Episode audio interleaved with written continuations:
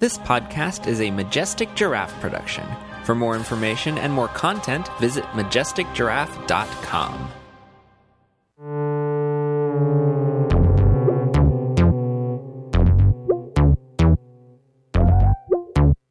But I was going into Tosche Station to pick up some power converters.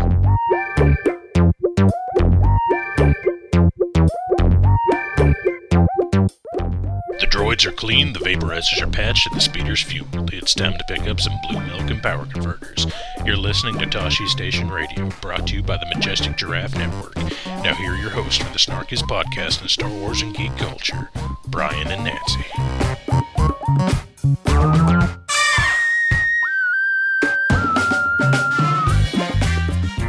From the outskirts of Anchorhead and on the shores of the Great Shot Flats, you're listening to Tosche Station Radio, the bright center in the universe for all things Star Wars and geek culture. I'm your host, Brian, and with me, as always, is my co-host and wife, Nancy. Hi! On today's episode, we're talking all about the Journey to the Force Awakens novels with our friend Saf. We're about to get started, so sit back, grab some power converters, and enjoy the show. Welcome back to the show, Saf. Thanks for having me back. We were recently on our Fandom Menace commentary, which was lots of fun. That was heaps of fun. Yes. So we are going to chat all about specifically the young reader Journey to the Force Awakens books, since we already did Aftermath. And the young adult. Yes. Young books. The books for the youth. the young books. The middle grade and young adult books. Yes. Well, there's only one young adult book, so. Sadly. Yeah. But yes. So, we will be talking all about those, and yes, we will be spoiling all of them. So if you haven't read them yet, turn off the podcast. Yeah, turn off the podcast after we're done with the news, because we're going to spoil everything. Yeah. All right, well, before we get too much further, a note from our sponsors. Tosche Station Radio is brought to you in part by our awesome Patreon subscribers. That's right, you.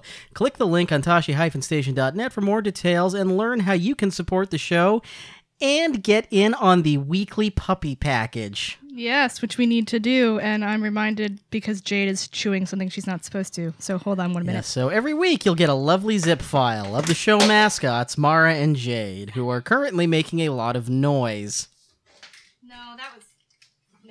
That was me. No, that was Nancy making the noise. That was me trying to get a twist tie out of Jade's mouth.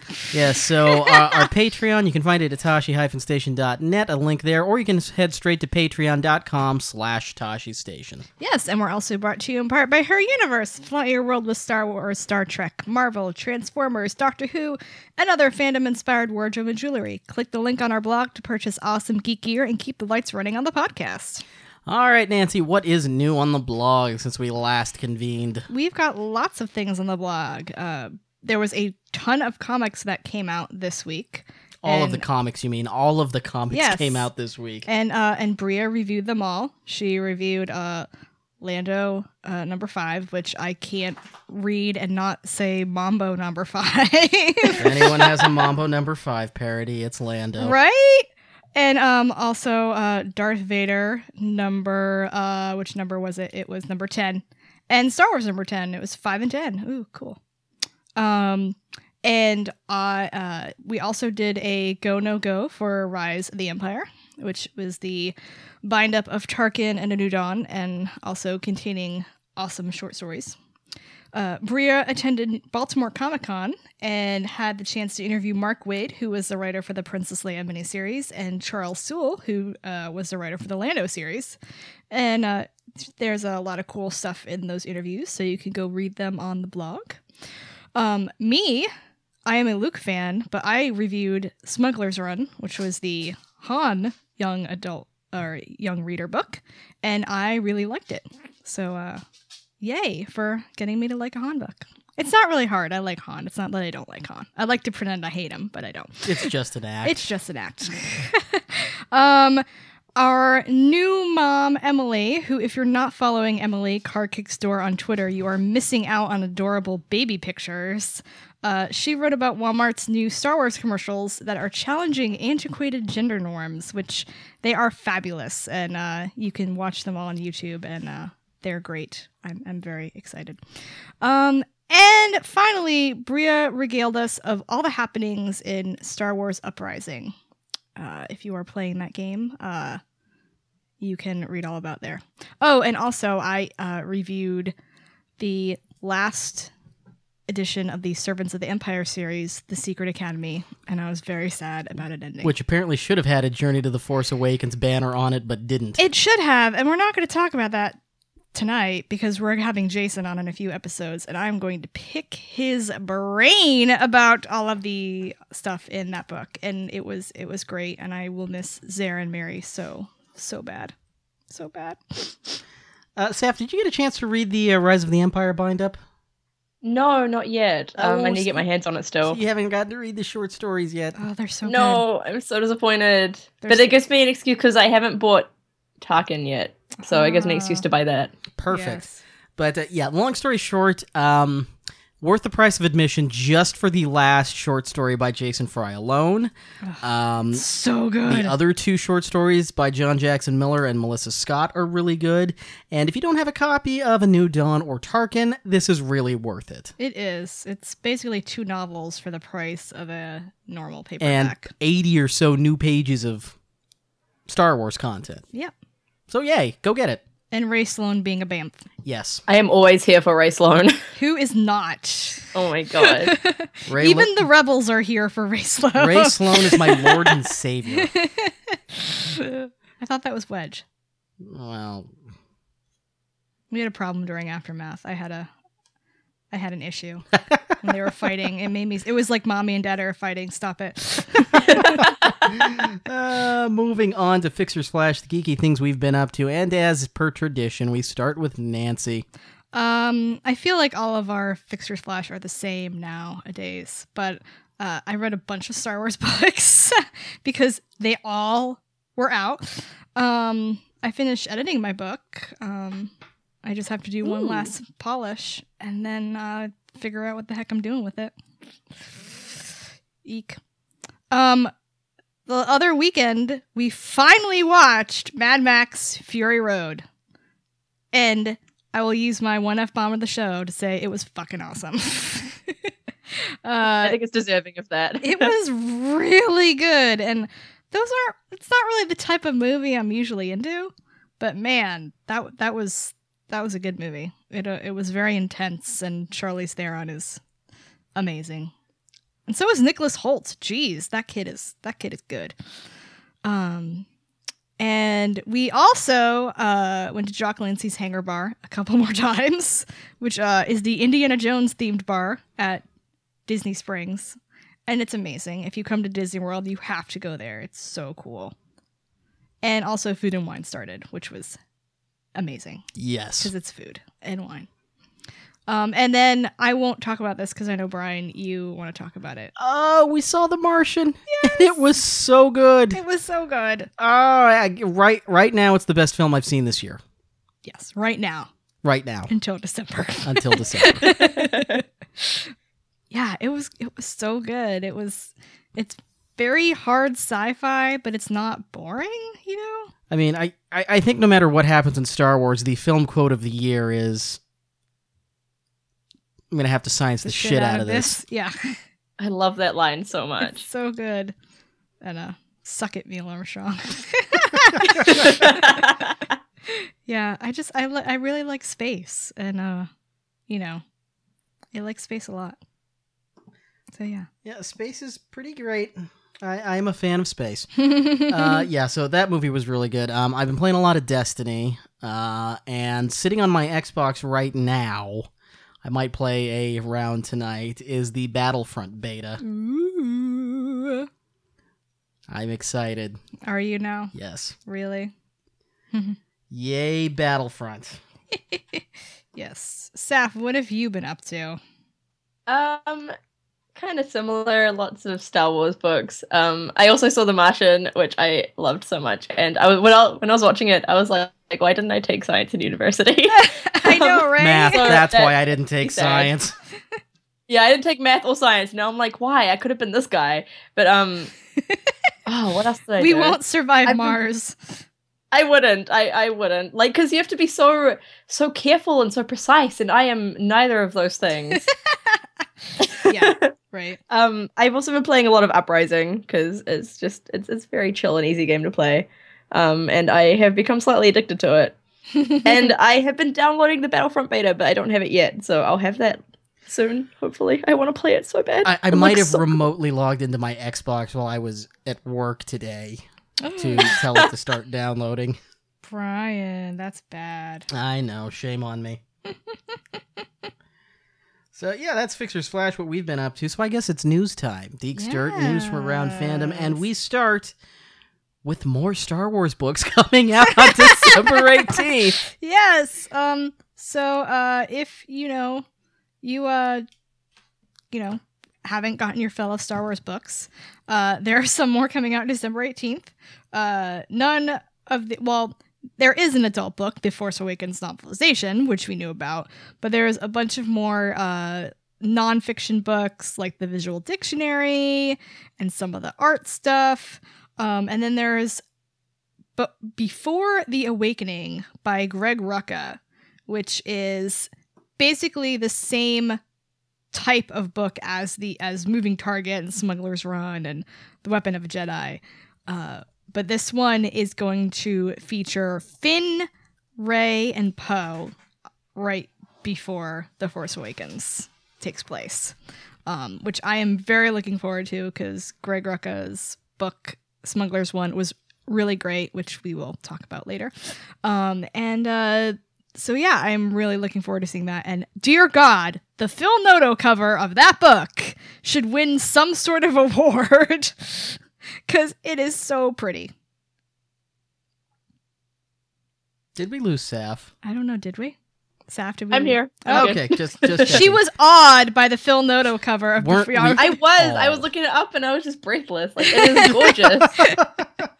They're all gorgeous, Finn, Rey, and Poe, but especially I'm so glad he's involved in like so much Star Wars stuff. Yes, I just want Phil Noto to do all the Star Wars art, just all of it. Let him do whatever he wants. Yeah, really, just that Luke drawing that he did during the Force Friday live stream is like.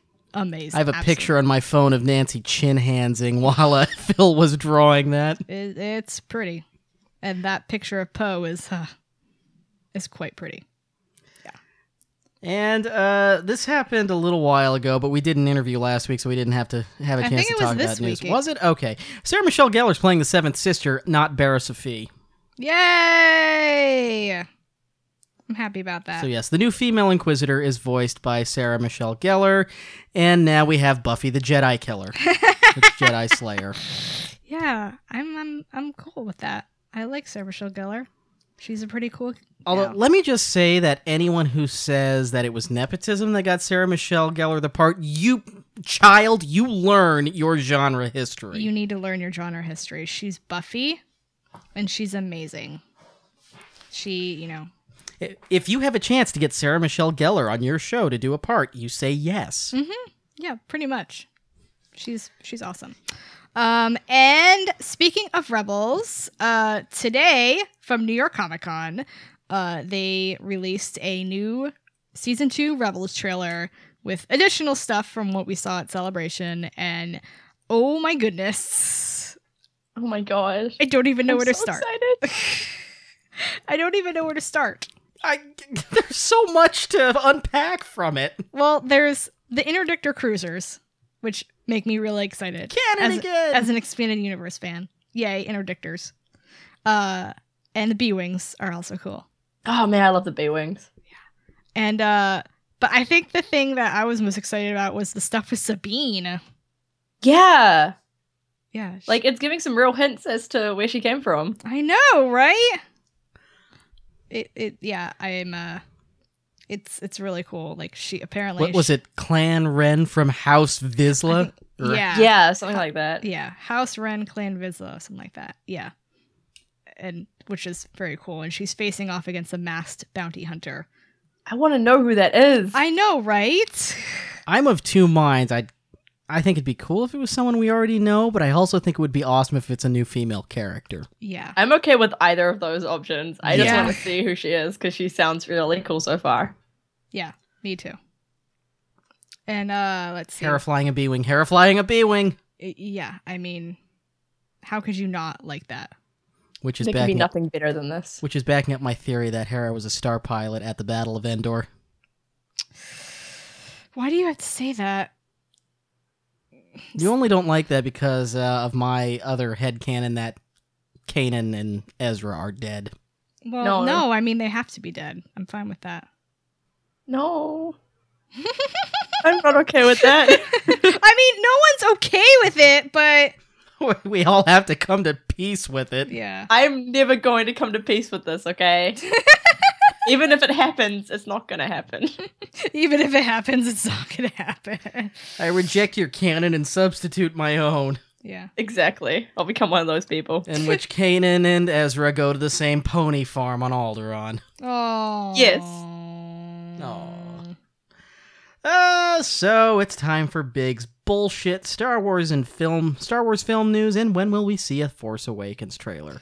That's a good question. We have no idea. So stop asking. Well, there's rumors that from October 16th is what people are saying.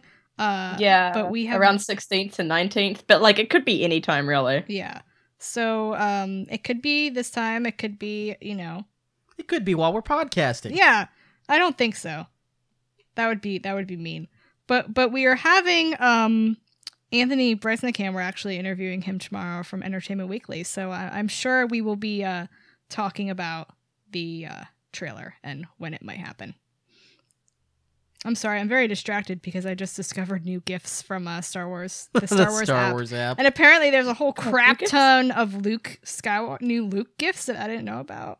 No one told me about these. I'm very disappointed. Hey, Twitter, you let Nancy down. Shame on you. I know. There's one that shows his arms so clearly. And we have now lost Nancy for the rest of the episode. No, you haven't. There's also a cute little loft cat. And when will tickets go on sale for The Force Awakens? We also don't know that. But some people are saying October 19th, which would make sense if they're dropping a trailer around then. Here's a trailer. Now here's a link to go buy tickets. Right? Yeah. But I hope they, let them know when that's going to happen so I can go buy tickets. Because that's very important. Indeed. And the Costco Connection, of all places. This is the weirdest thing. The Costco Connection has a nice article about Kathleen Kennedy in which she confirms that the sequel trilogy will focus on the Skywalker family. Nancy still wants Rey to be a Skywalker. I do. I do too. Yay! This is why we're friends. Finn. I want either of them to be Skywalkers. Yeah. I mean... But not both, because I want them to get together. Yes! And that can't happen. No, I want Finn and Poe to get together. No, Poe needs someone his own age. I agree with Nancy. Because Poe's 35-ish. And Finn is... probably around the same age as John Boyega, maybe a little younger. So 20-ish, around that age. That's Luke and Leia were 19 when Star Wars started. So yeah, that's fair. I mean, it wouldn't be the biggest age. There's been bigger age differences in the EU, but I still want Poe to find a nice pilot, dashing pilot. Yeah. I'd be down. There could be a love triangle though with Finn, Rey, and Poe. No, save me from the love triangles, please. Yeah.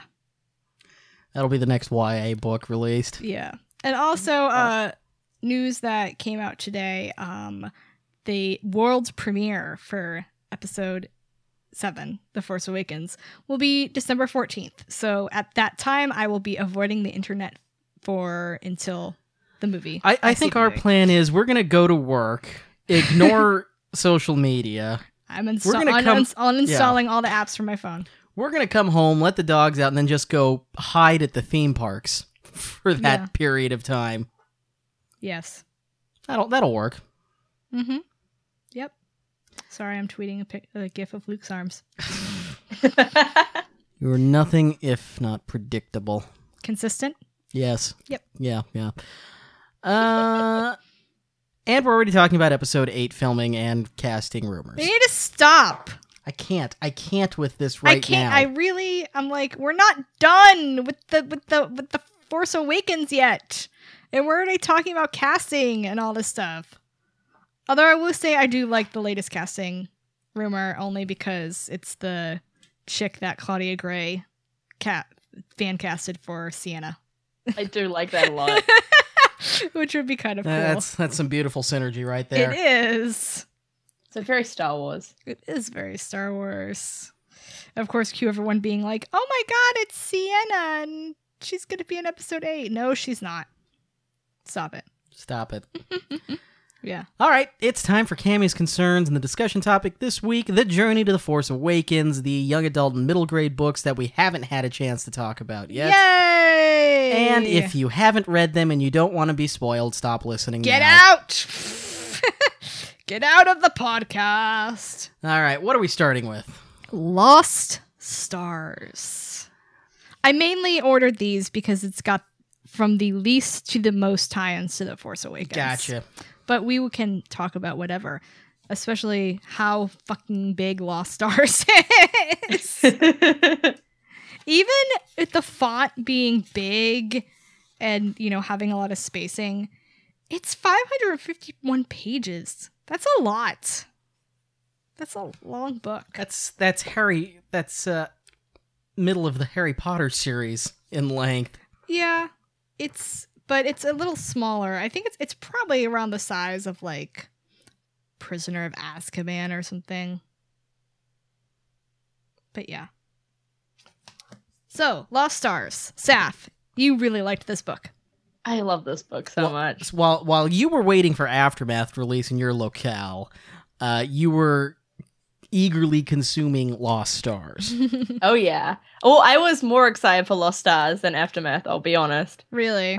It was the one I was most excited for out of all of these books. So I was slightly okay with waiting for Aftermath because I had it. Yeah. So what were your impressions of Lost Stars?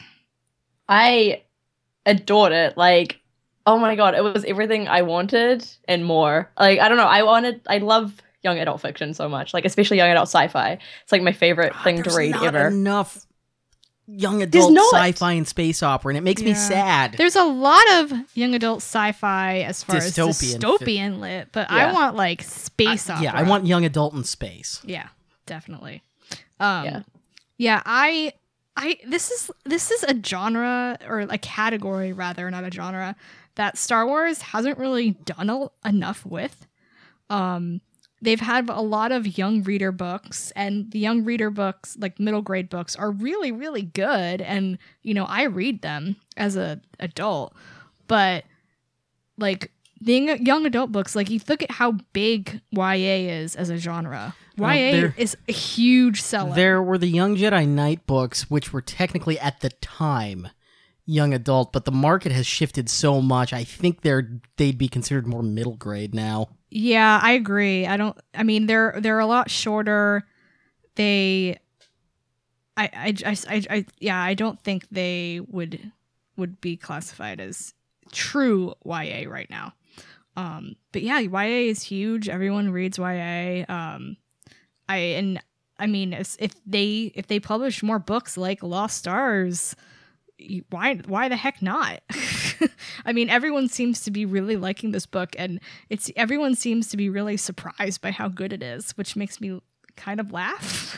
I find it kind of hilarious because I was obviously excited for it beforehand, and I was like, no, but it's young adult, it's gonna be terrible because it's for kids, and I'm like, oh, you do not understand what young adult genre is. Like, it is not children's books. And so everyone seemed really surprised, partly because of that, and also partly because it was going to be a story about love. But I'm like, but Star Wars as a whole is a story about love, so it seems weird that you, just because it's a young adult romance book, you would ignore it. So I'm really glad that everyone is actually reading it and that everyone enjoys it, so that like if more people are reading it because they realize everyone else likes it as well. Mm-hmm. Yeah, and everyone said, I ignored that it was YA and I really liked it, and I kept thinking to myself, imagine what would happen if everyone ignored all the labels for YA and just read them because it sounded interesting and didn't worry about the fact no labels. And they if you try. And they didn't, you know, care that, and let's be honest here, that girls read YA, and that's why is the main thing. That's why teenage girls read YA, and men don't want to be associated with teenage girls. Let's be honest here. Yeah. But people seem to forget that, like, the Hunger Games is such a big thing, and that's young adult fiction as well. And it's like, if the Hunger Games can be so big and so good, why not accept the rest of young adult fiction? I mean, obviously, there's terrible books in there, but there's a lot of gems in young adult fiction. Yeah, there's Hunger Games. There's crap in every genre. Yeah, that's the thing. Yeah. There is crap in every genre. There's a lot of adult crap out there. That should be the title of the show, Adult Crap. But yeah, I mean, if you're like, oh, this YA stuff is melodramatic and stupid, it's like, well, adult fiction can be that way too. And like, there really wasn't much of a difference tone-wise between Lost Stars and Dark Disciple, except for the ages of the characters. That's pretty much all it. So yeah, I'm glad people are reading this.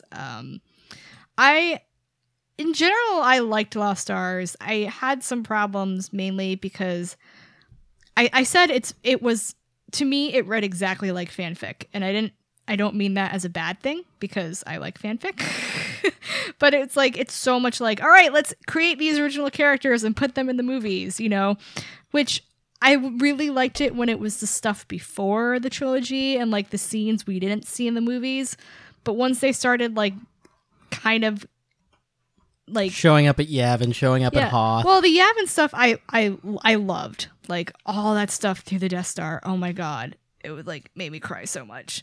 But but like when they had like Sienna disable the hyperdrive on the Falcon, I was like, that's going a little too far there. And like they had her get off the bridge, you know, and so she wasn't on the Executor when it crashed, you know. Which I can understand, but at the same time, it's like, well, just have her be on another Star Destroyer or have her evacuate and get injured that way. But, I mean, those are very small quibbles, and in general, I really liked it. It was such a long book, though, I wondered if it might have benefited from being a trilogy or two books, you know? Yeah, I wondered if it could have been helped by being split out into a couple more books than what it was, because this book covered, I can't think of another Star Wars book that covers as much ground as this one does. Yeah, it's like 15 years, I think, covers.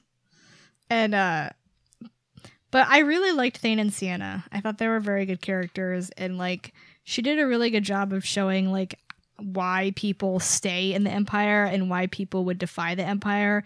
And like it felt very claustrophobic at times. Like you get a sense of just how oppressive the Empire is, and that it's so easy for like you to sit reading the book and go, why are you staying with the Empire and you should defect and blah blah blah, but then you realize like how actually scary the Empire is. It's like, oh, it's not that easy to just go and defect.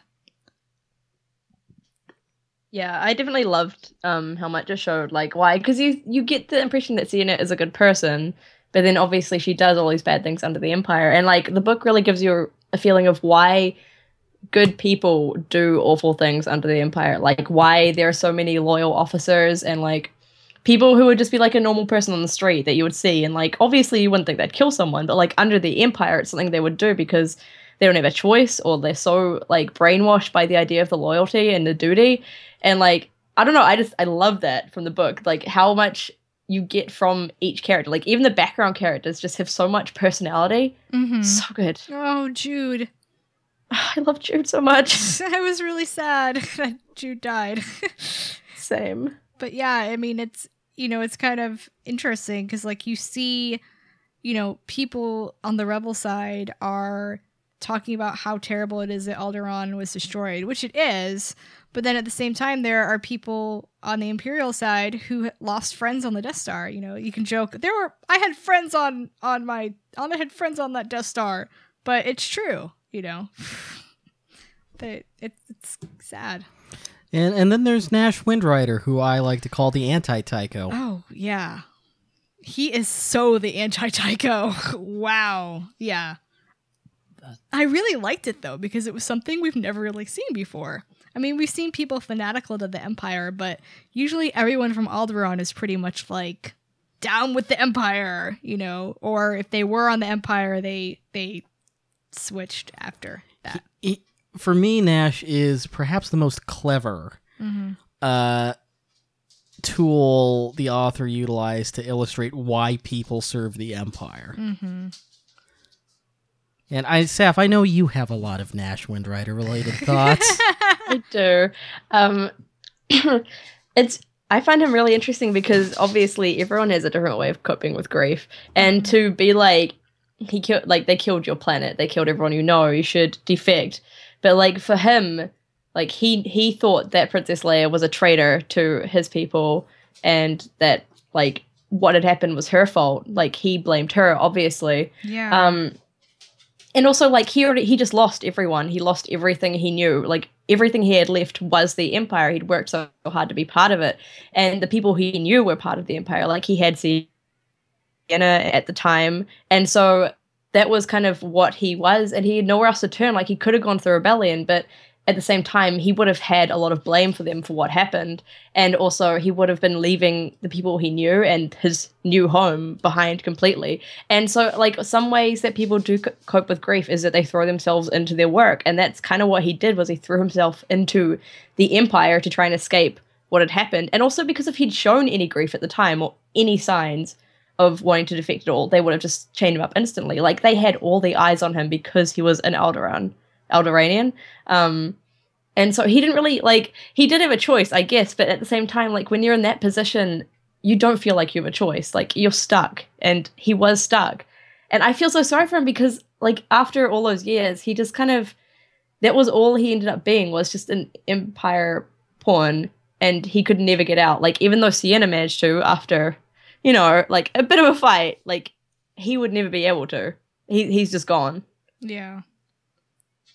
Yeah, so the end of the book made me go, wait, it can't be over yet. They need to have what happens now. What happens to Sienna? What happens to Thane? What happens to Nash?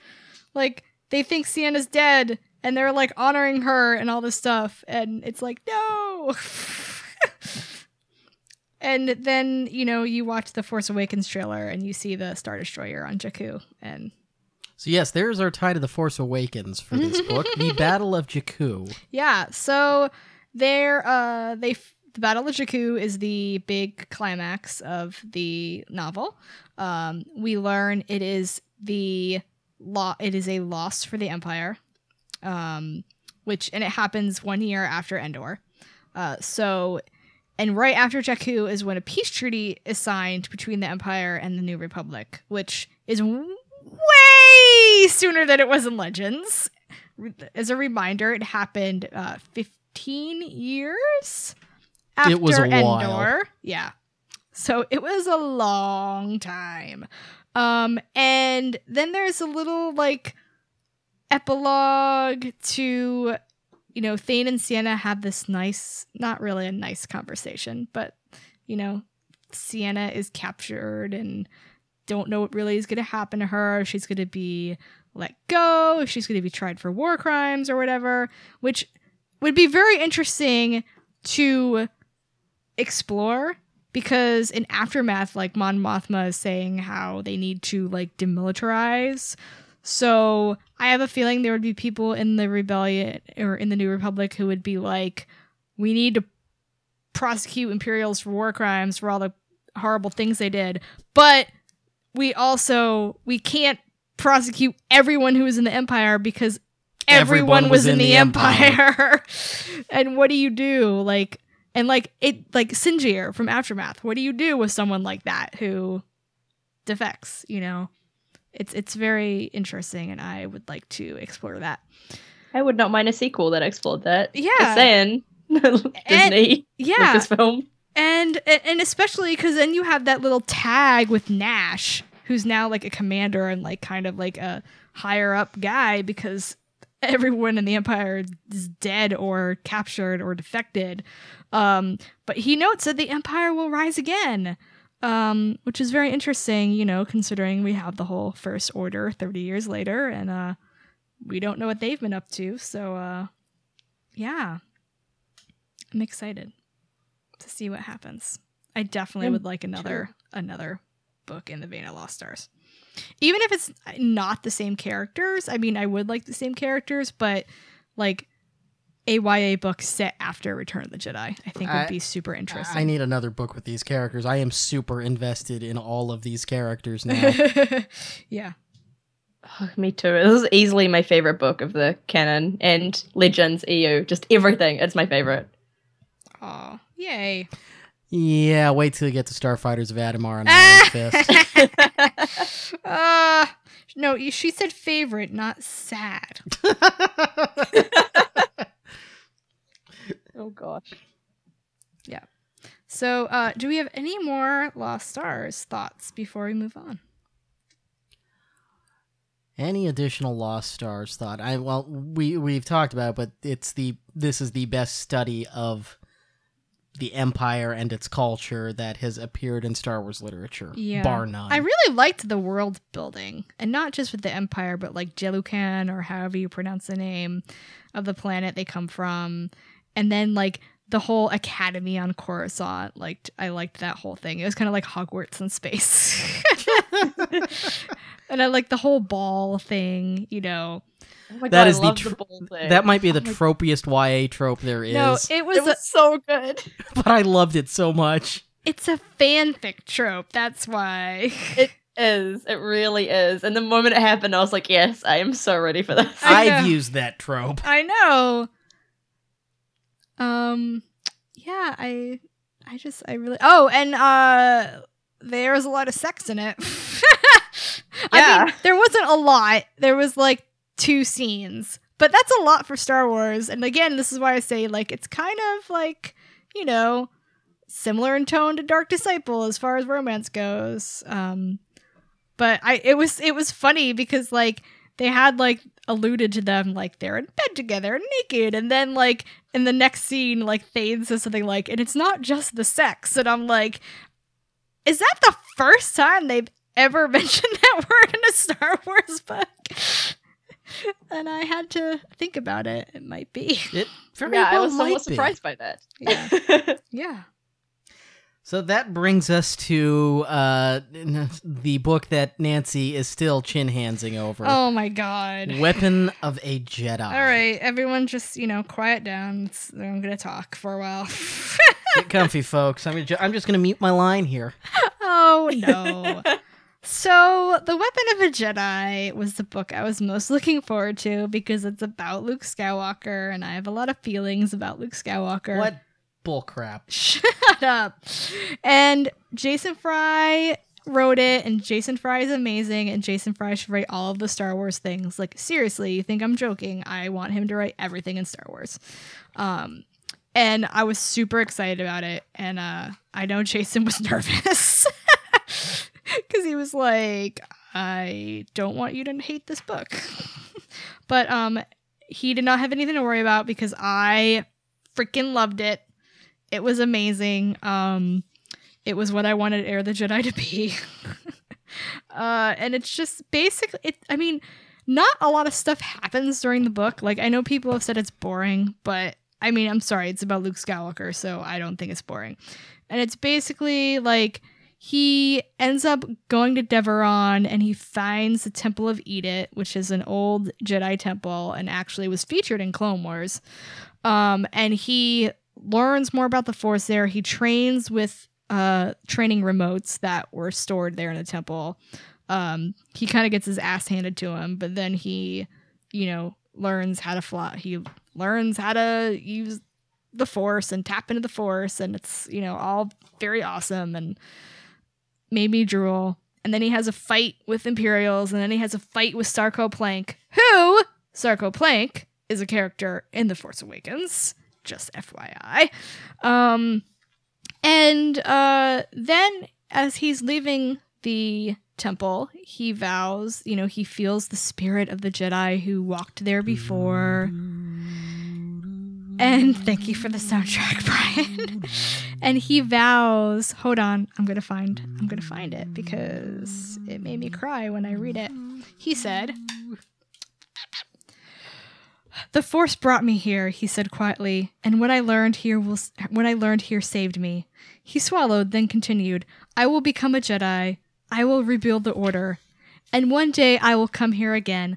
I swear it on the memory of Obi-Wan Kenobi and my father and all the Jedi who walked these halls." So take it, people and who I Luke's swooned, off being a hermit. I swooned. I seriously started crying when I read that. And I was like, oh my God, this is like everything I wanted from any book ever. And then that just in itself would be great. But the thing about the young reader, the middle grade books, is that they have framing stories. So there's an epilogue and a prologue that take place during the time of The Force Awakens. The Luke book is interesting because it does not actually feature Luke in the framing story. So, of course, you're led to wonder, where is he? What is he doing? Is he in hiding? Blah, blah, blah. But the important bit is... to explain further, so Luke's story is an X-Wing pilot named Jessica Pava, who's in Blue Squadron. She's Blue 3. And she asked 3PO to tell her a story about Luke Skywalker, because why wouldn't you? And so when they're done, she's like, she wants to know how they got away, blah, blah, blah. And then she says... "Right, I have to go, but just tell me about Farnay. Did you ever see her again?" Farnay is the teenage Deveronian girl that helps Luke during the book. And 3PO says, "R2 and I were delighted to be reacquainted with Farnay when Master Skywalker kept his promise and returned to Deveron." Boom! Mic drop. I'm so happy about that line. Right? So he's not a hermit somewhere in a hut. Well, just he could be a hermit. He could have gone and been a hermit after he fulfilled his promise. Yeah, I mean, he could be in hiding now at the time The Force Awakens. But the point being is that after Return of the Jedi, he's off doing stuff, which is what he needs to be doing. Yeah, so he didn't disappear for 30 years, which is what a lot which of we know, because from the cover of Shattered Empire #4, Luke Skywalker is on it, which is amazing, by the way. Side note. But yeah, so Luke went back to Deveron. He kept his promise. They don't really say explicitly what he did, but you can, assume that he went back.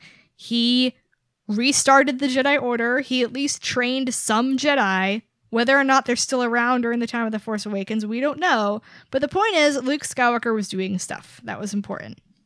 And also, the fact that Jessica Pava, the X-Wing pilot, she's never met Luke, which I think is telling because it kind of means he's not involved with the Resistance or the military, which makes sense to me because, he'd want to be off being a Jedi, and the Jedi aren't.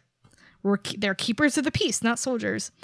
But she knows who Luke is, and she gets really, really excited when 3PO mentions Luke. So if he was, evil or, people thought he was weird or crazy or whatever, she wouldn't be that excited. And then, so it's, obviously he's not involved in the Resistance. But, and she also says everyone knows who he is. So he's still kind of a big deal. And she mentions him as, the best star pilot in the galaxy, which makes me happy because I like when people remember Luke as a pilot and not just a Jedi. And also, I really like Jessica Pava, and I really think that Jason Fry wrote her as me. We're going to be asking that when we have Jason on. I am, and he can say no, whatever, and I will just keep my headcanon that Jessica Pava is me, and I want to cosplay as her. Because it's should! Oh my god! It's a female... named X-Wing pilot in a canon show. We've never had that before. Obviously, I love her just because she's a female pilot. Mm-hmm. I'm easy. I'm hoping that she and Poe are friends and that would be awesome. They hang out and they can be the Luke and Wedge of. Yes. I'm just excited, Brian. Actually, speaking of Luke and Wedge. Oh, yes! Again, why I think Jason Fry wrote this. I seriously was reading this book, and I was just like, Jason, like, you wrote this scene just for me, right? The first scene with Luke and Wedge. And he goes, I rake them all for you, dear. And I was like, no, but seriously, it's Luke and Wedge fighting their X-Wings. Anytime Luke and Wedge, hang out, it's awesome. But them flying together is just amazing. And then Wedge, oh my God, let me find it. Because this line, like, seriously made me cry. Brian knows what it is. And also they recanonized Arhul Nara. Oh my god, where is it? Talk, Brian. Oh, yep, I found it. How did you, Wedge began, then stopped. For just an hour, I'd like to know what it's like to fly with the Force watching my back. It's almost as good as having you watching my back, Luke said with a grin. Ah! Such besties. Oh my gosh. I was like, no, you can't do that to me. I can't take it. Oh. I made Brian read it right away, and he got to that part, and he's like, what's the part? And I'm like, just keep reading. You'll find it. And then he got to that, and he went, yeah. I have strong feelings about Wedge and Luke being bros. So yeah. I'm done drooling over this book. Oh, and Wedge was also in Lost Stars, by the way. He was the person who recruited Thane to the rebellion, which I approve because Wedge likes to recruit. He's getting around in these books. Yeah, he is. That's because Wedge is the most useful film character to the books. He is, because they can do whatever they want with him. Except kill him. You're not allowed to kill him. No, only person who could kill him is Aaron Alston. And since Aaron is no longer with us, no one is allowed to kill him. Wedge is immortal. Yep. Mm-hmm. Gee, Saf, any other thoughts on Weapon of a Jedi, or did Nancy cover everything? Sorry. Nancy covered most things. I was just very excited about, what's her name? The Deveronian girl? Farnay, she was really cool. Like, yeah, I liked her. She was cute. I kind of like, I would like the idea of her being Force sensitive and like Luke training her to use the Force. That's what I was kind of headcanoning. Like, yes, a little bit, yeah. And I also like Jessica Papa, obviously. Yeah. I just love anything that goes back to like Jedi mythology in any way. Like, I'm a sucker for the Jedi, and so Luke going to that temple and like kind of reconnecting with his roots a little bit. I was like, yeah. Yeah, I'm having feelings right now. Yeah, and I loved it because, like, he was not good at first, but, like, he learned, And I liked it because it was, like, it's a good lesson for kids, to, like, keep trying and believe in yourselves, And, like, when he gets cocky, then he's like, oh, crap, Yeah. But, yeah. Oh, yeah, and I really liked the name Sarko Plank. It's just such a good name. Yes. Yeah, and his description's kind of freaky. Yeah, so he is in Aftermath. He's actually, you can see him in the Vanity Fair pictures in the background. And they call him the Scavenger, which I'm assuming he knows Rey, or he and Rey interact at some, at some point, because they are, both on Jakku. And also the fact that I think he's the one is he in the picture? No, that's not him with BB-8 on the Lug of Beasts. No, I don't think so. But but he is there, so that's interesting. And I believe that in an interview, Jason Fry said that that they it wasn't supposed to be Sarko Plank originally, but they ended up changing it to kind of be a tie-in. Yeah. I do really appreciate the name. It's so very Star Wars. Like, it feels like it's been around for longer than it has. Yeah, right? Like, Sarko Plank. Sarko Plank. Sounds like... It's an exercise. Sarko Plank sounds like he should have been one of the bounty hunters in Empire. Yeah. Right? But yeah, so I had a lot of feelings. And the artwork is just so good. I mean, all of it in all of the Phil Noto artwork is so great. But there's the picture of Luke fighting with Sarko before Sarko reveals himself as bad, and I mean, that drawing of Luke's arms is very nice. Breathe, Nancy. I'm fine. I'm just looking at it right now. We're all fine here. How are you? Everything's fine. So, yes, Weapon of a Jedi gets 2 big thumbs up from Nancy. Yeah. I wrote my review and it ended up being an essay about my love of Luke Skywalker. Sorry, not sorry. And Jason Fry gets the very coveted and rare Nancy stamp of Luke characterization approval. It's not rare. It's pretty rare. No. I mean, yes. Maybe. No, he can write Luke anytime he wants. Hear me, Del Rey, Lucasfilm, Press, Disney. Yeah. Give Jason another book. Give him a book. Yeah, an adult book. Yes. After reading that short in Rise of the Empire, I want Jason to have an adult novel. So good. So good. Smuggler's Run. Yes. By Greg Rucka, who is also writing Shattered Empire and Before the Awakening. He is getting a lot of work. This is the Han and Chewie book. And I guess the Falcon is another character in it. But I actually really, really liked it. It's a very tight story. It's really good characterization of Han. Really good characterization of Chewie. And holy crap, the Imperial in it, Commander Beck, is freaking awesome. She's so cool. I love her. She is so cool. Like, she is such a badass and, like, crazy.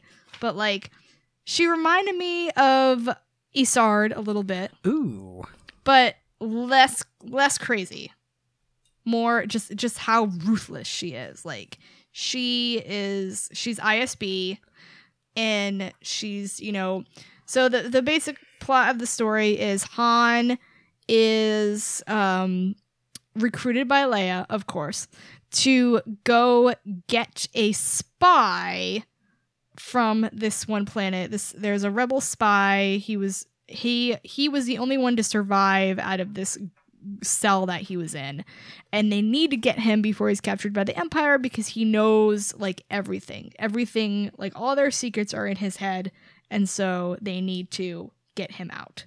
So Han is sent to extract him. Of course, things go bad because it's Han. Yeah, Commander Beck is on his trail, and crap goes bad. And I mean, it's a very simple, straightforward story, but the characterizations are good. The action is good. The villain is really good. Like, I thought this was the strongest villain of all the stories. And there's a new character in Matt, who is the rebel spy that Han and Chewie end up saving, and he's also a character in The Force Awakens. So we're getting a tie in there. And I really liked Matt. He was very, like, the very typical noble rebel. And, like, he's going to be taken by the Empire, he basically says to Han, he's like, I can't let them take me alive. You know, like, he's going to kill himself if they get captured. But yeah, it's a very cool book. I liked it a lot. I definitely have a crush on Emmat. Definitely. Yeah. He is my type of character. I was reading it and I was like, oh no, I don't need another one of these. And they have a picture of him and he's pretty cute as well. So yeah. I was like, yep. Yeah, it's too late for me. Brian is looking for him. I think it's the third picture. Gotcha. Yeah. And that whole scene when they're, like, surrounded, and, like, he does a really good job. Yes. No, yeah. And then there's another one. Yeah, he's pretty good looking. And then there's another one back. So yeah, the whole scene when they think they're surrounded, and then Brian's shaking his head. Yes. When they're, you know, the other ship, the flying bar comes in and rescues them. That's really, that was such a good scene. It kind of made me pump my fist. Oh, I love that so much. Yeah, and it's like, it's kind of like, I'm like, like, I mean, I loved the Luke book, don't get me wrong, but I would also kind of like to see what Greg Rucka would do with a Luke story, because I really liked his prose and think he's a very good writer. Yeah, I love his writing a lot. Yeah. And that's why I know a lot of people say, should I read the middle grade books, you know, or do they hold anything for adults? And I'm like, it's basically the same as an adult novel, except it's really short. And I like it because it doesn't take very long. It's very straightforward. You know, sometimes I just like straightforward, you know, clear stories. It's like an extended insider short. Yeah, you know. And also for this one, the framing story had Han in it, and I liked it because, like, in the beginning it just referred to him as the old man. And he hears this gang talking about needing a fast ship, blah blah blah, and so he ends up talking to them and telling this story about the Falcon and how the Falcon saved his life, and which is, you know, the escape from the planet, which, by the way, was really well written. That whole escape scene was really cool. And so he ends up telling them the story, and then in the epilogue, you know, we find out, yes, it's Han. They're in the same bar, the flying bar that they were in. And the people are, you know, that helped him are still there. And, you know, they're still ragging on Han about not paying his bar tab. And then he and Chewie get in a bar fight like they do. And I loved it because it was like, Han has this line about, like, Wookiees are really silent, you know, and they don't realize that Chewie's, you know, snuck up on them to beat them up until that he's right there. I just liked it because I'm like, aw, Chewie, I missed you when you were dead.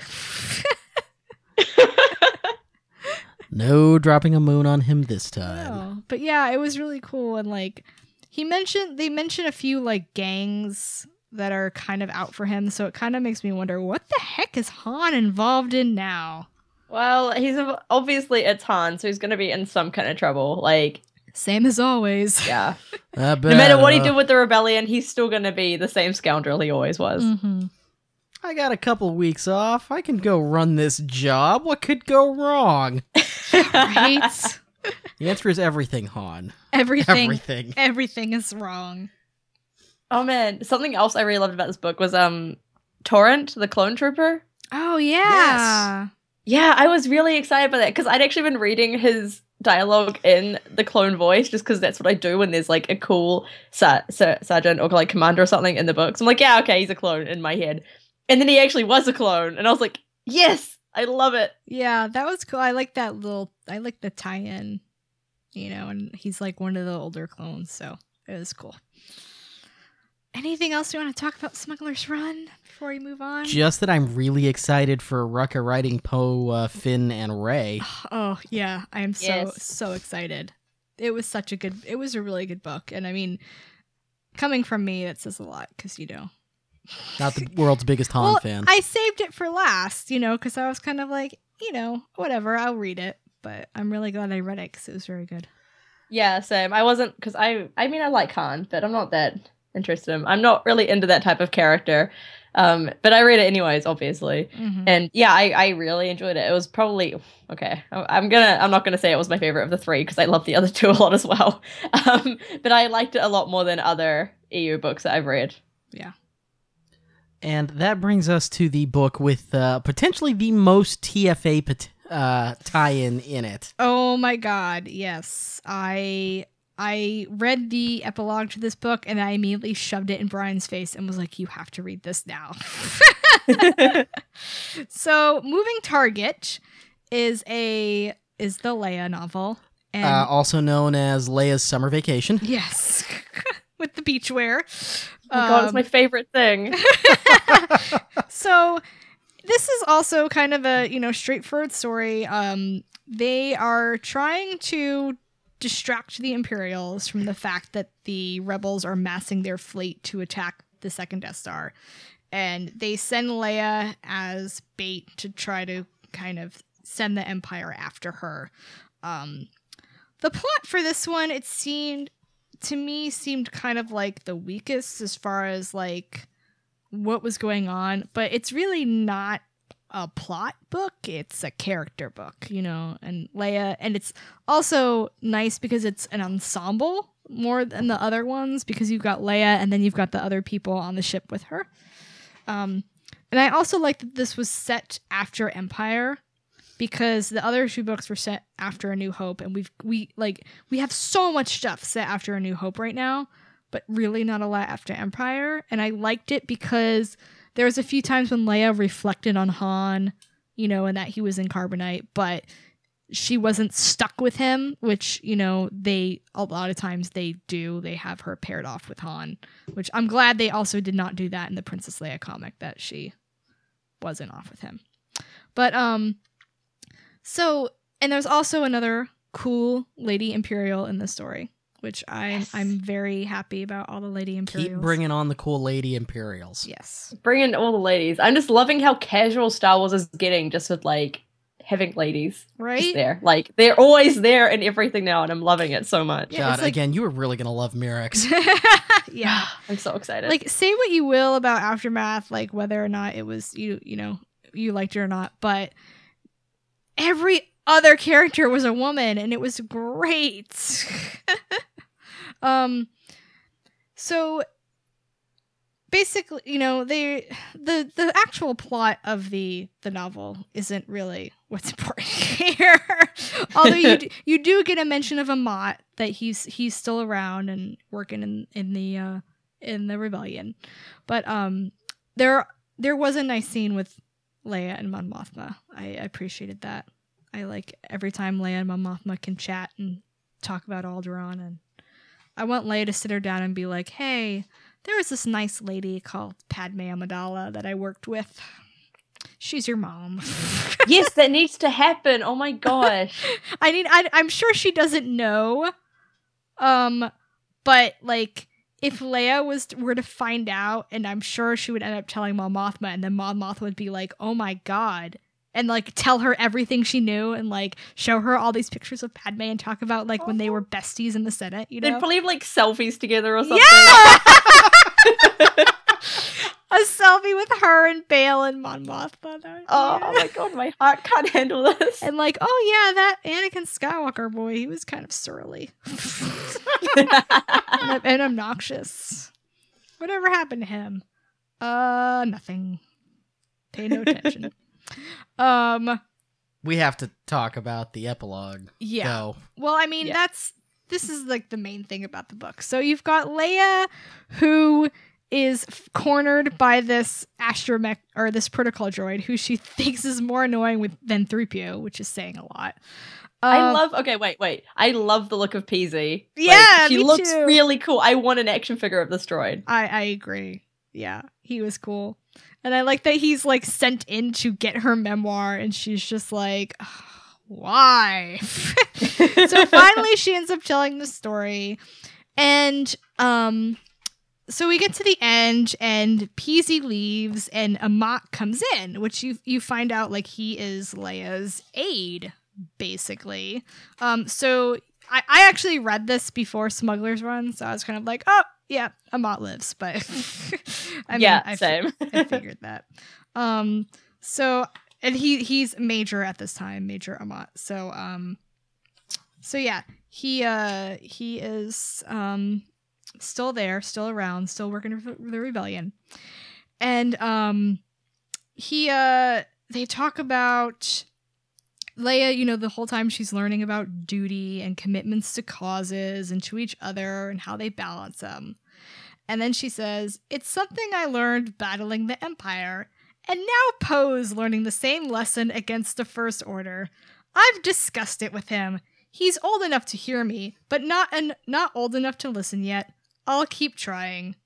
"Dameron's commitment is absolute," Amat said, "and he's our best pilot. He'll get what we need. I've never worried about Poe's commitment. My worry is for what that commitment may cost him." Amat nodded, and Leia peered at him. "I know that look," she said. "Is there news from Jakku?" "Yes, General," Amat said. "We're awaiting you in the command center." Leia nodded and stepped into the corridor. The door shut behind her. As she and Amat walked toward the command center, she felt a familiar tingle somewhere in the back of her mind. Events were in motion, and she would be at the center of them, at the center of the action. And that, even after so many years of war, was a relief.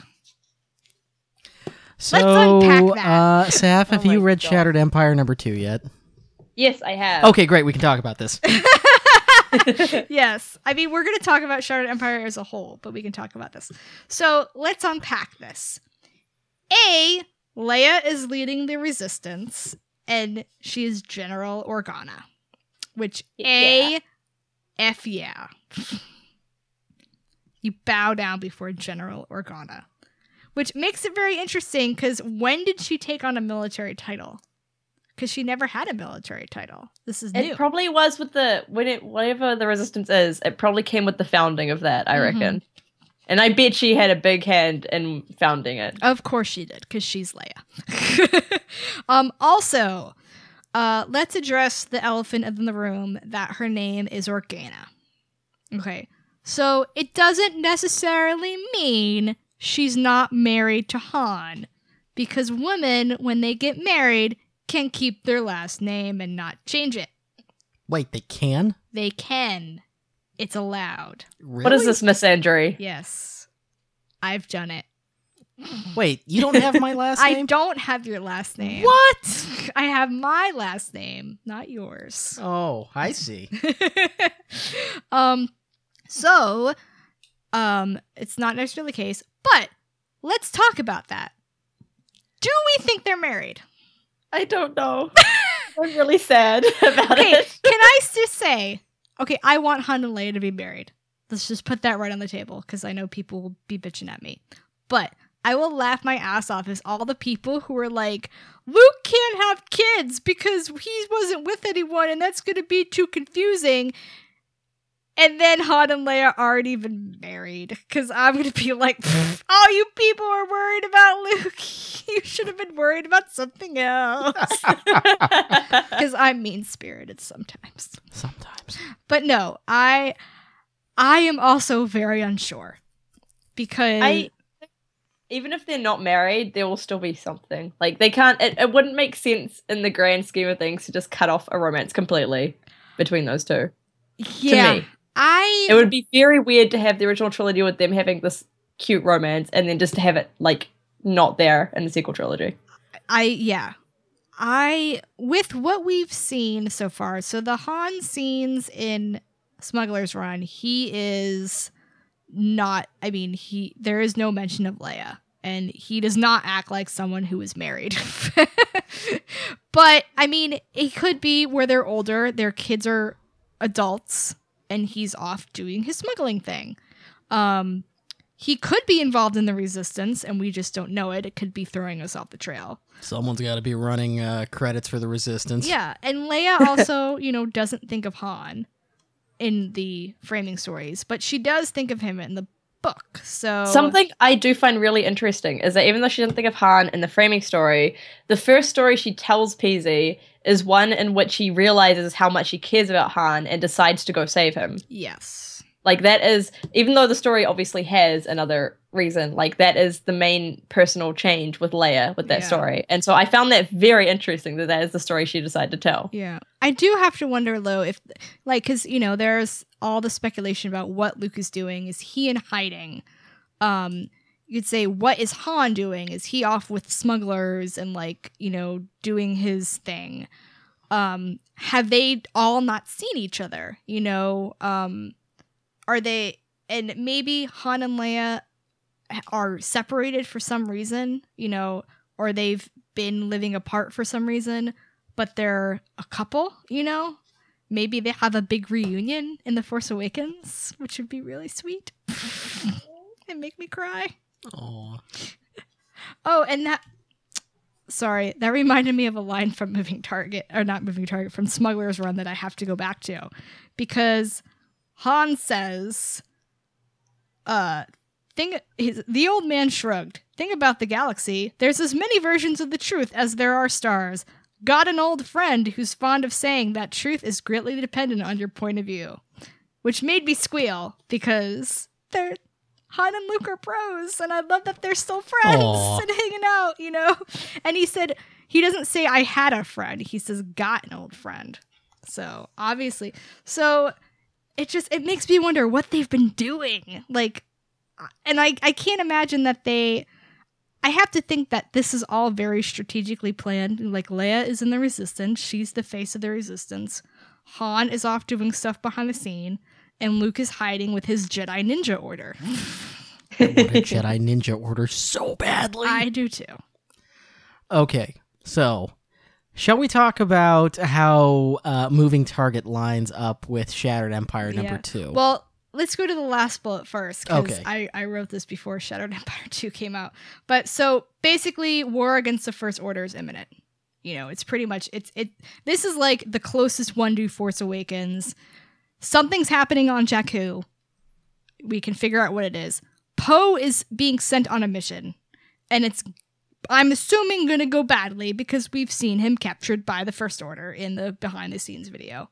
So, you know, wondering what the heck is happening with that, which makes me very worried for Poe Dameron. So, yeah, war against the First Order is imminent. This is a big threat. Leia's taking it seriously, and she's at the center of the action, which makes me really, really, really happy, because that shot of her in the behind-the-scenes video, like, she's taking no crap from anybody, and I want to see that. And I remember, did you go to the Princess Leia panel at Celebration, Saf? No, I think it clashed with something else I went to. Well, there was the What Princess Leia Means to Me panel, and they were talking about, you know, Leia all through the trilogy, and, you know, what they started talking about during The Force Awakens. And, of course, you know, they couldn't say anything, you know, because there were people on there who knew. And one of the, I think, was it Jen Heddle or Rain Roberts? I can't remember which one of them was. They were like, well, I do know what Leia's doing. That was Rain Roberts. She goes, well, I do know what Leia's doing The Force Awakens, and you all are really going to like it. And that kind of, like, lines up with this completely, because, like, if she's leading the Resistance, I will be really happy. So, yeah, let's talk about Poe Dameron right now. Okay, so I'll set the stage on this one. So you talked about the mention of Poe in the epilogue of this book. In Shattered Empire number 2... Well, preface that she's thinking of him, yes, very maternally, protectively. Yeah, he's not just some pilot. She's teaching him stuff, so she is either a maternal figure, she's a mentor. You know, it's not just some pilot dude. Yeah, so in Shattered Empire number 2, we do get confirmation that Cher and Kess are Poe's parents. Yes. And then... that Poe is a baby. Yes. Poe is alive. He's a toddler. And then... oh, he'd be so cute. His little curly hair. Oh. Ah! I want to see him in the comic! Aw. So is it Shira or Shara? Shara. Right. So Shara is assigned to do what's supposed to be a Blue Milk Run mission with Princess Leia. And there's this poignant scene in which she walks onto the bridge and Princess Leia is writing next of kin letters. Mm-hmm. Nancy, would you like to take it from here? So everyone was talking in the first one about how Shara and Kess are probably going to die, or Kess is going to die because they had sex and conceived Poe. But now we find out Poe is actually alive. So they were just, you know, having, yay, we beat the Empire sex. That's the best kind of sex. It is, pretty much. So Kess can get a reprieve. Shara, not so much. She has a target on her back now. So people are already thinking that Princess Leia is going to raise Poe Dameron as a war orphan, because... I mean, that would make sense, because Leia would totally do that. She kind of is pro-adoption for obvious reasons. And so after this Shattered Empire 2 kind of made me go, oh, crap. Leia and Shara are on a mission together. They're getting to know each other. Leia's going to feel responsible if anything bad happens to Shara. And... take responsibility for Poe's well-being. Whether or not she actually adopts him or just looks over him, you know, go either way. So that holy crap, Leia's the Obi-Wan figure. Oh my gosh, that's all I've ever wanted. Why did you have to say that? Oh. Yeah. Anyway, moving on from that. So, I was already leaning towards the whole Shara's gonna die and Leia's gonna take Poe under her wing. And then I remembered the next to kid letter scene. And I was like, well, shit, that's Chekhov's gun right there. So Shara's going to die. Leia's going to take it upon herself to deliver the news. We're going to get to see baby Poe Dameron because Leia's going to go there and tell him that his mommy's dead and it's her fault and it's awful and I don't want to like Star Wars anymore. I don't... I'm sad now. I know, right? Yeah. So I don't know. I don't know if Leia will actually would actually adopt him because if Kes can live, and she mentioned her dad is the one watching Poe while they're gone. So I would imagine if anything happens to Shara and Kes, that her dad would just continue raising Poe. But I mean, it's definitely. There is a connection there. She probably remembers his mom and, yeah. It's too sad. I hadn't even speculated any of this whatsoever, and now I'm really sad. I know, I have lots of thoughts about this. Sorry, I'm too sad now. Yeah, but it also... Then you have to think about... So if Poe is like a son to Leia... Then, does that make it more likely that Rey is not her child? And I think yes. And that makes me happy. Because that means it's even more likely that Rey is a Skywalker? Yes. I mean, either way, I want her to be a Skywalker. Whether she's Luke or Leia's kid. But I think if Leia treats Poe like a son... I think it's more likely that Rey is Luke's daughter. Yeah, I could see that. That's my theory. You're sticking to it. Yes. All right. Any last thoughts about these four books? Can we mention a moving target, the beachwear scene? Why is there not fan art of that yet? Why wasn't that one of the illustrated pages? Right? Every time? Phil Noto, this is the only time you've ever disappointed me. He let us down here. Those water pirate people were awesome, though. Yeah, I liked the ship, whatever they had thing. It was really cool. I also like that Leia is wearing her Return of the Jedi uniform in here because I really like that uniform. It's a good uniform. Yeah. Ooh, sorry to interrupt for just a moment, but Ashley just released a picture of a new Darth Vader dress. No, it's a video. Oh, I already watched it. Okay. Oh, Brian, there's a picture of a Mach in Moving Target as well. Would you like to see? Yeah, I'll take a look at that.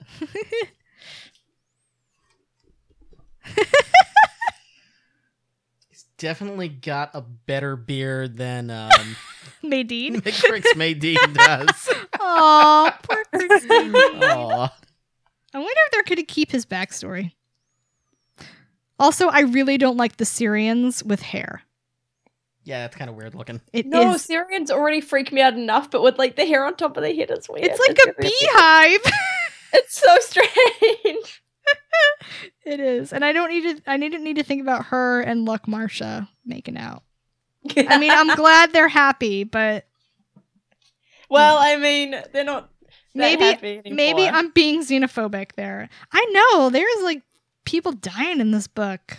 Yeah, it's intense. But I was so happy when they actually got together, and then my heart was broken. Yeah. War is hell, man. It is. Oh my god, it's killing everyone I love. Why do I like this stupid series? I also like that Moving Target featured Reikian because we don't see enough Reikian. All right. Well, any other parting thoughts? I love Star Wars. Star Wars is pretty great. I'm so excited for all the new canon books coming out. I love Star Wars. And we, by the looks of it, we're going to be hearing about 2 new adult novels this weekend. Yes. Very excited. So stay tuned. I know. We will be podcasting on Tuesday, talking about all about New York Comic Con stuff. Talking more about Rebels. Yes. The trailer. And we'll do a trailer breakdown, do a news breakdown. All that fun stuff. Yes. Yeah. Speaking of trailer breakdowns, don't remember, we will have Anthony Bresnikan on talking about all about Star Wars and reporting on Star Wars and marketing and all that fun stuff.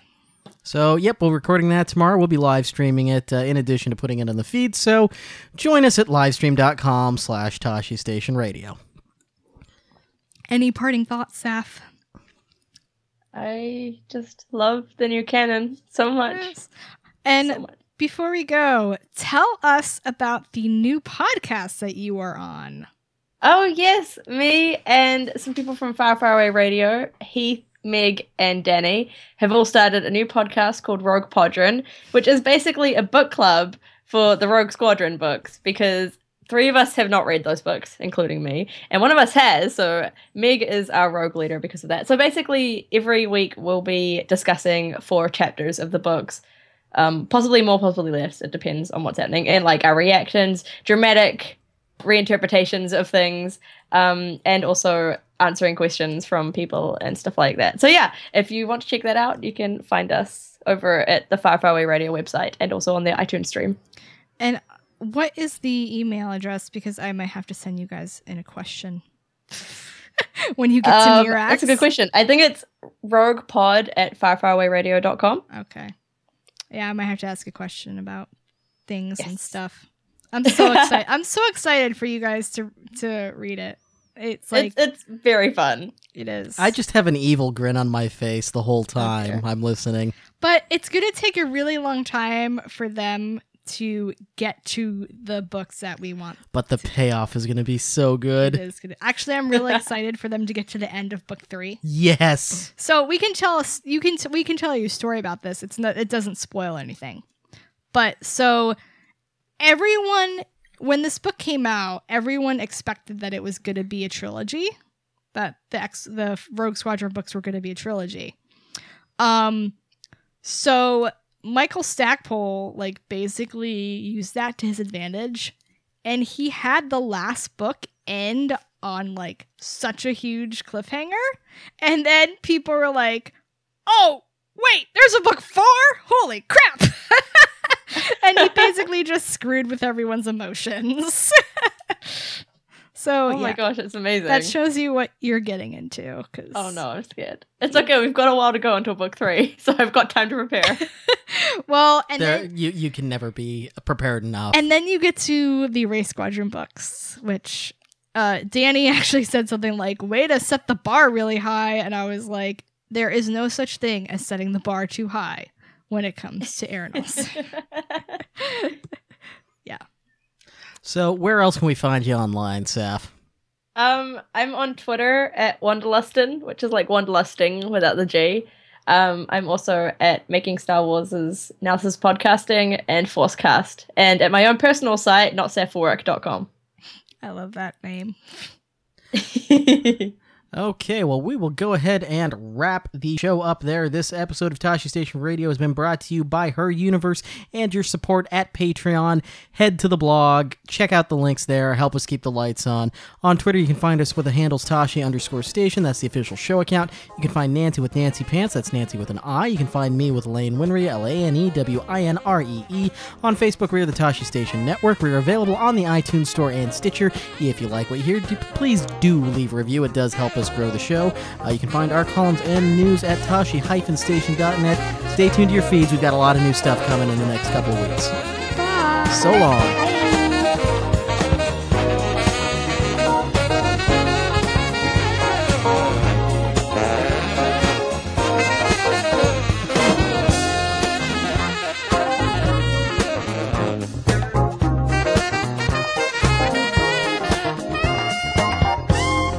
This podcast has been brought to you by Majestic Giraffe Productions and is the official podcast of TosheStation.net. All Star Wars names, music, and logos are property of their respective trademark and copyright holders. Tosche Station Radio is not endorsed by Lucasfilm or any division of the company. Now go pick up some power converters.